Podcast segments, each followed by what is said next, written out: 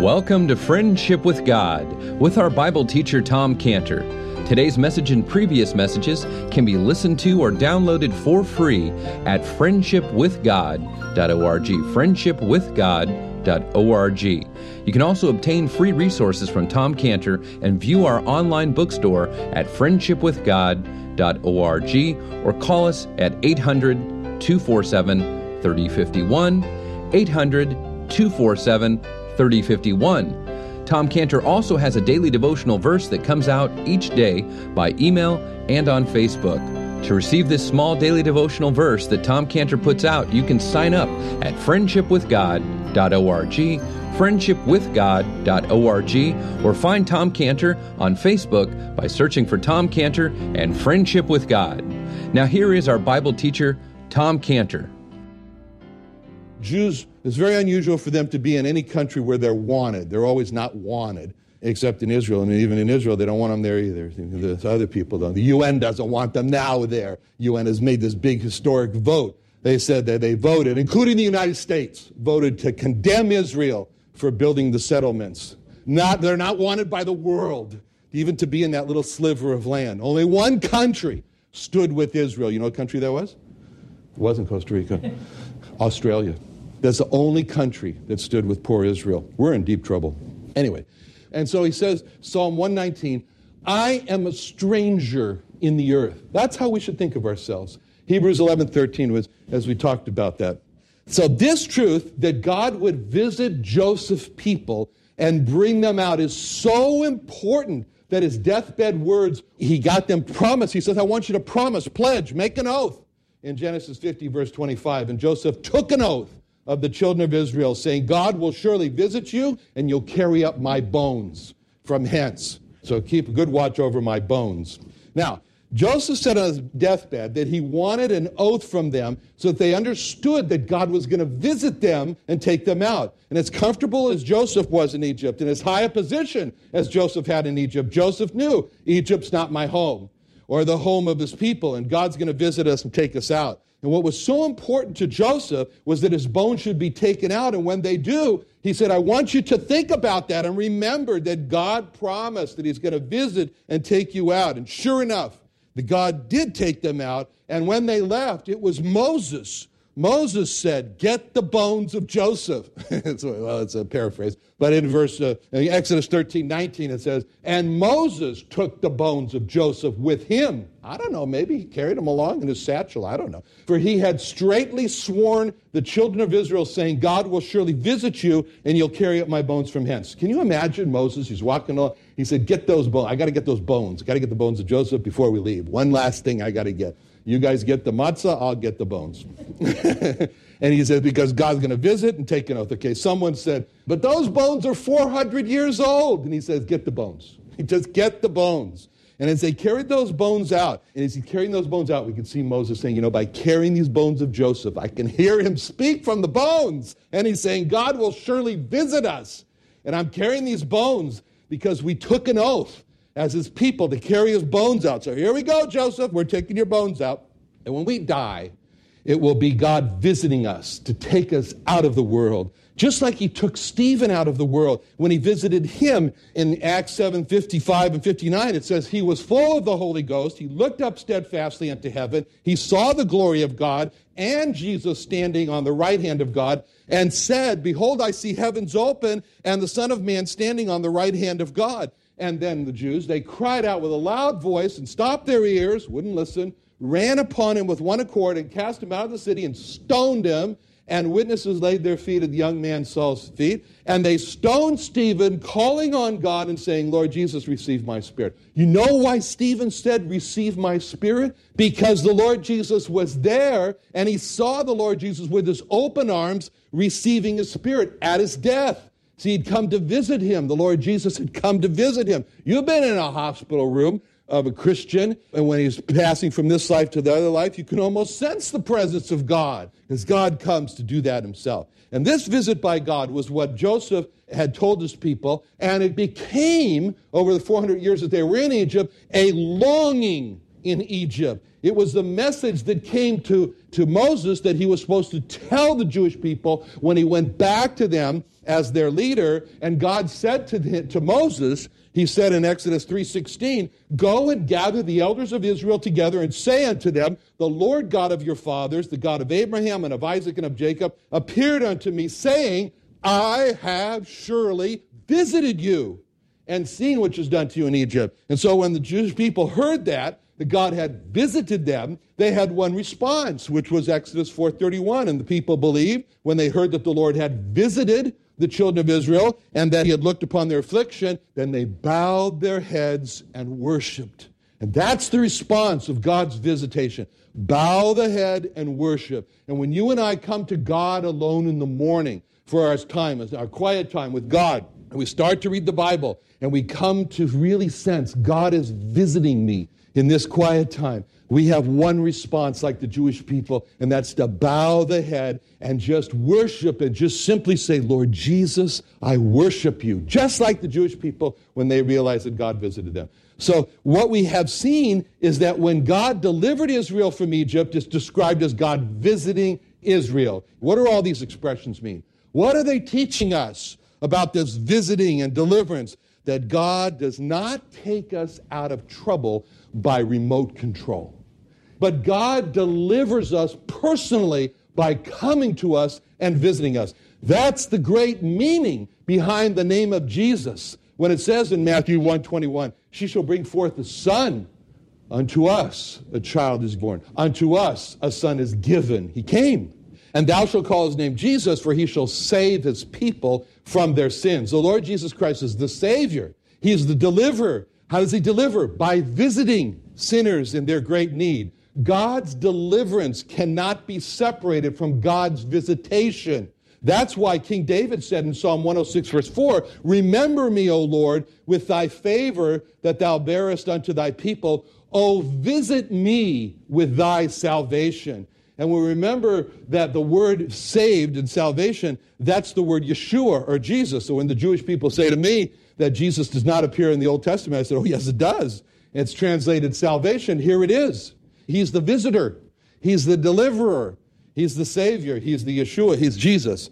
And when we're saved from our sins, God saved us with His salvation, with His Jesus. And then there was the priest Zacharias. Zacharias, the father of John the Baptist, he was the heralder of the coming of this Messiah. And he could not speak, he was made dumb until John the Baptist was born. And when he first spoke, he described what God had done in bringing Israel, bringing Israel the Lord Jesus Christ. It was remarkable. He describes in such few words so many things that God did. When he says in Luke 168, it says this Blessed be the Lord God of Israel, for he hath visited and redeemed his people. That describes God's visitation. That describes God's redemption. And hath raised up a horn of salvation in the house of David. That describes God's salvation. As he spake, that describes God's faithfulness in the mouth by his holy prophets. That describes God's prophecy, which hath been since the world began. That we should be saved, that describes God's purpose, that we should be saved from our enemies and from the hand of all them that hate us.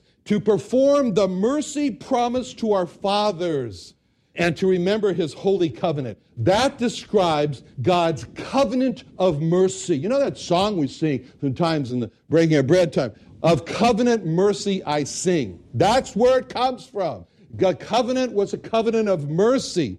The oath which he sware to our Father, that describes God's personal pledge that he should grant unto us that we be delivered out of the hand of our enemies, might serve him without fear. That describes God taking us as his peculiar treasure, personal treasure, in holiness and righteousness before him all the days of our life. And thou, child, shall be called the prophet of the highest, for thou shalt go before the face of the Lord to prepare his ways, to give knowledge of salvation. That describes God's knowledge unto his people by the remission of their sins, through the tender mercy of our God. That describes God chesed, loving kindness, whereby the day spring on high hath visited us to give light to them that sit in darkness and the shadow of death. That describes God's light to guide our feet into the way of peace. So Zacharias here describes bringing God's redemption, salvation, faithfulness, fulfillment of his prophecy, accomplishment of his purpose, covenant mercy, personal pledge, making us his peculiar treasure, God's knowledge, his loving kindness, his light. He describes all this by one word visiting his people. He visited his people, and all this came. God has one way of salvation, and that's by visiting a lost person in the person of the Lord Jesus Christ. God's salvation and blessing to all men are all described as Him visiting us because God's salvations and all of His blessings are in a person.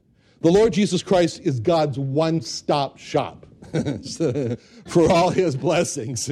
if we have Him, we have it all.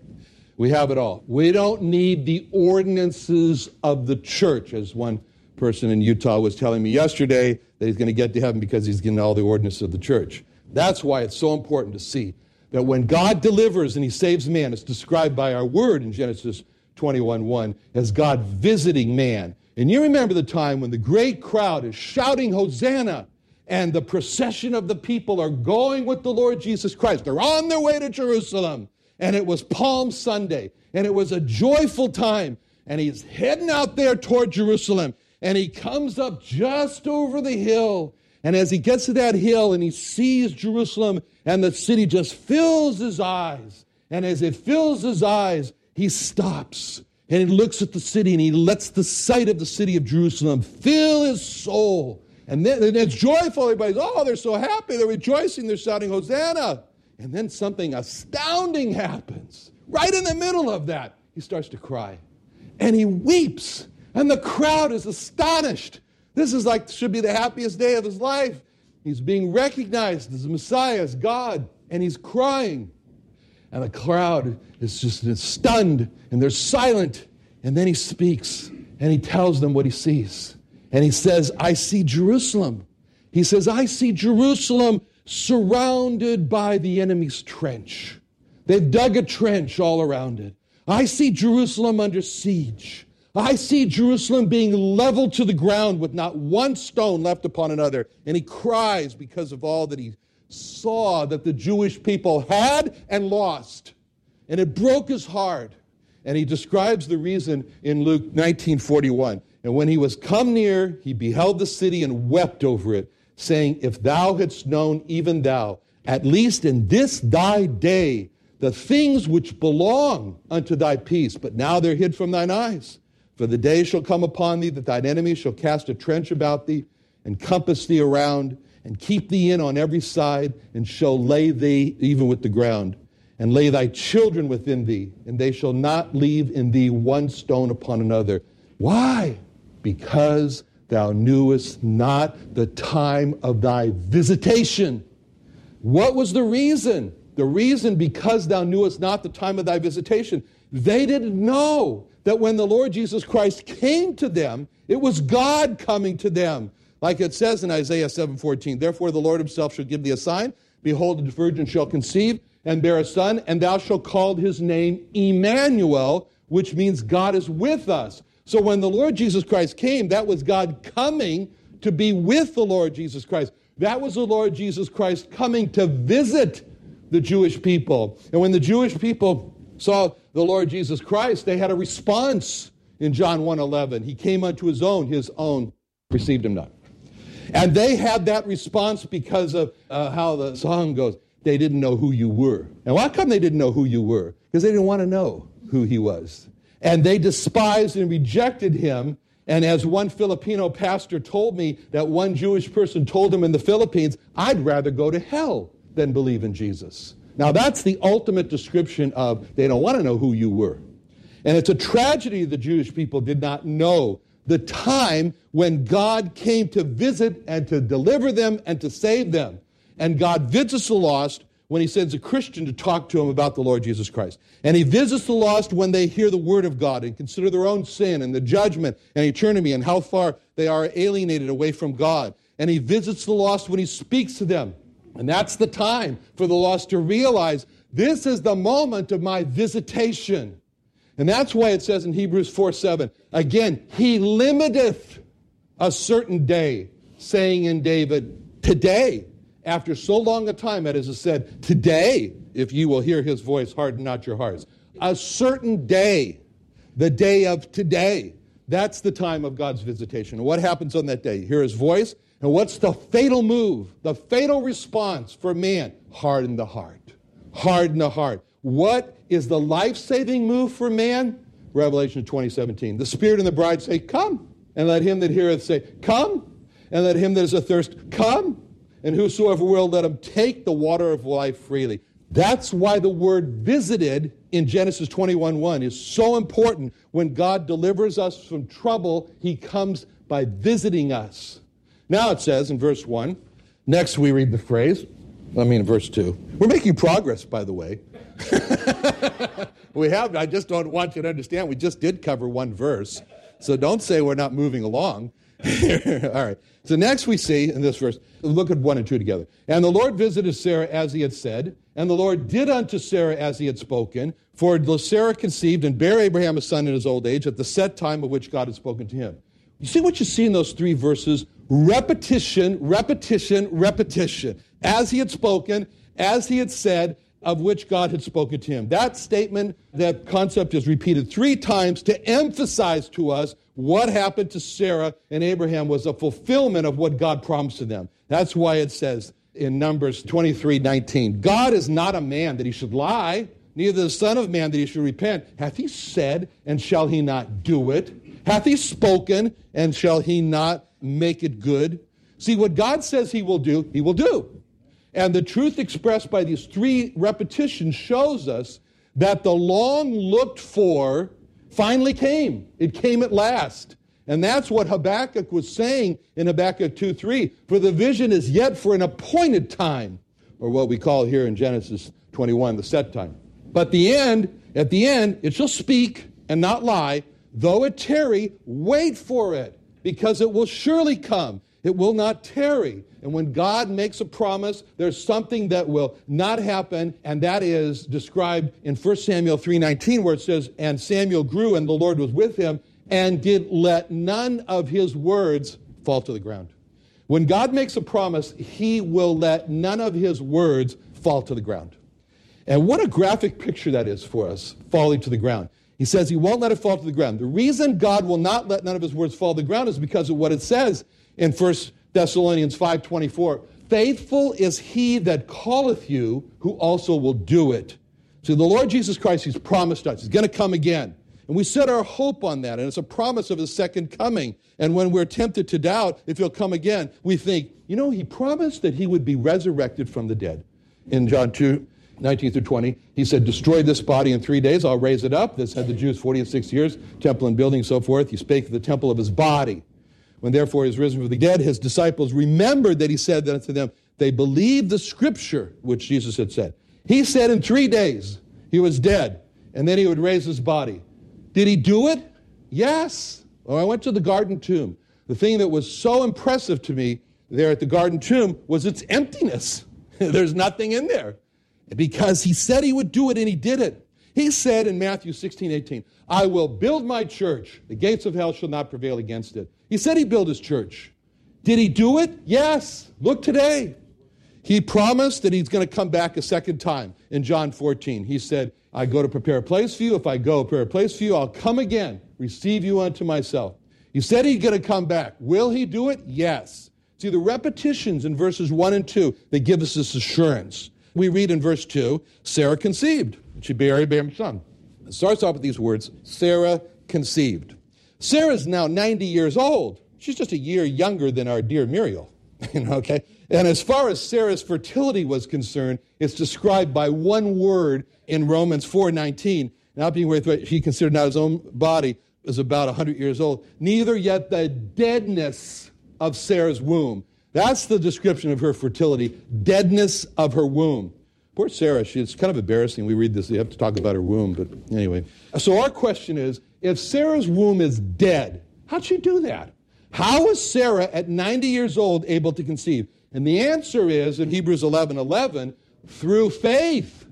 Also, Sarah herself received strength to conceive seed and was delivered of a child when she was past age because she judged him faithful who had promised. Sarah judged God faithful who had made the promise that she'd have a child. See, that's a different picture of Sarah than we saw before in Genesis 18, where she was laughing in unbelief. But now we see in Hebrews 11 11, Sarah has totally changed. And now she's judging him faithful that she says, I'm going to have a baby. Here's the thing it's not because she saw herself as able to have children, because she saw God as able to give her children. That's the difference. She judged him faithful who had promised. And because she saw God as faithful who had promised, she received the strength and deliverance. She was past age. Very interesting for us. See, on the one hand, we see Sarah in the condition of deadness, the deadness of Sarah's womb. And then we see Sarah receiving strength to receive, conceive, and, and deliver. So after she receives the strength from God, the place of deadness, her womb, became the place of life. The little life, Isaac, comes out. And so Sarah's womb was a place of deadness, but because of God, Sarah's womb became a place of life. God brought life out of death. And that's exactly what he said about us in Ephesians 2 1. You hath he made alive or quickened who were dead in trespasses and sins. In Colossians 2.13, you being dead in your sins and the uncircumcision of your flesh, hath he quickened or made alive together with him, having forgiven you all your trespasses. So just as Isaac was brought out of to life, God brought us out of death into life, as it says in Psalm 107:14. He brought them out of darkness and the shadow of death. And the Jewish people in the slavery in Egypt, the land of Egypt was a land of death. As it says in Exodus 1:22, Pharaoh charged all of his people saying, "Every son that is born you shall cast into the river, and every daughter you save alive." See, whenever a Jewish woman became pregnant, she was marked out by the Egyptians. And they would watch her, and when they saw she delivered her son, the Egyptians would go grab that little Jewish boy and fling him into the Nile River. And the Jewish people would just stand helpless and watch in a hopeless despair as they just watched their newborn Jewish baby boys floating dead down the river, being eaten by the crocodiles, washed up on those little corpses on the side of the shore. And there was nothing that the Jewish people could do. Why? Because Egypt had become a place of death. The land of Egypt was a land of death to them. So when God brought the Jewish people out of Egypt, he was bringing them out of death. God was bringing the Jewish people out of death into life. The land of Egypt was a land of death. And there was a particular phrase that's used 81 times in the Bible, and that phrase is out of the land of Egypt. And that phrase, out of the land of Egypt, is so important because it emphasizes how God brought Israel out of death to life. As a matter of fact, God chose that term to identify himself when he gave the Ten Commandments in Exodus 22. He said, I am the Lord thy God, which have brought thee out of the land of Egypt, out of the house of bondage. And he continually referred to himself as the person who brought Jewish people out of the land of Egypt, out of the land of death. In 1 Kings 8:16, since the day that I brought forth my people, Israel, out of Egypt. The phrase out of Egypt or out of the land of Egypt is important for us because John 5:24 is our out of the land of Egypt verse where it says, he that heareth my word and believeth on him that sent me hath everlasting life and shall not come into condemnation, but is passed from death unto life. Passed from death unto life. See, in 2 Timothy 1.10, it speaks about our Savior Jesus Christ who hath abolished death and brought life and immortality to light through the gospel. See, passing us from death to life, that had a cost. And that was in Romans 4.25. He was delivered for our offenses and raised again for our justification. When Lazarus was brought forth out of his land of Egypt from death, it says in uh, John 11 44, he that was dead came forth, bound hand and foot with grave clothes, and his face was bound with napkin. And Jesus said unto him, Loose him, let him go. The resurrection of the Lord Jesus Christ himself was a bringing forth out of the land of Egypt or the land of death to life, as it says in 2 Timothy 2 8, that he was raised from the dead.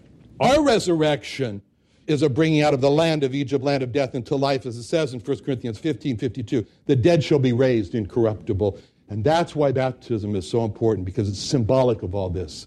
As it says in Romans 6 4, that we are buried with him by baptism unto death, and that like as Christ was raised from the dead by the glory of God, even so we should walk in newness of life. Let's pray. Father, thank you so much for being our God who brings us out of our own personal land of Egypt, the land of death, and passes us from death to life. In Jesus' name, amen.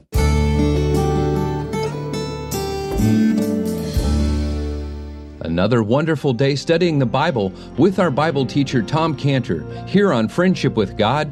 Don't forget that today's message and previous messages can be listened and downloaded for free at friendshipwithgod.org. Friendshipwithgod.org. You can also go online to find free resources from Tom Cantor and our online bookstore at friendshipwithgod.org. You can also find Tom Cantor on Facebook, and you can also go to friendshipwithgod.org to sign up for his daily devotional verse. Now, Tom Cantor is also the founder of Israel Restoration Ministries. You can visit that website at israelrestoration.org. Or you can write Tom Cantor at P.O. Box 711 330, P.O. Box 711 330, Santee, California. That's S A N T E E, Santee, California 92071. Or you can email Tom Cantor at friendshipwithgod.org. Tom Cantor at friendshipwithgod.org. Or for more information about Tom Cantor and Friendship with God and Israel Restoration Ministries, call us at 800 247 3051.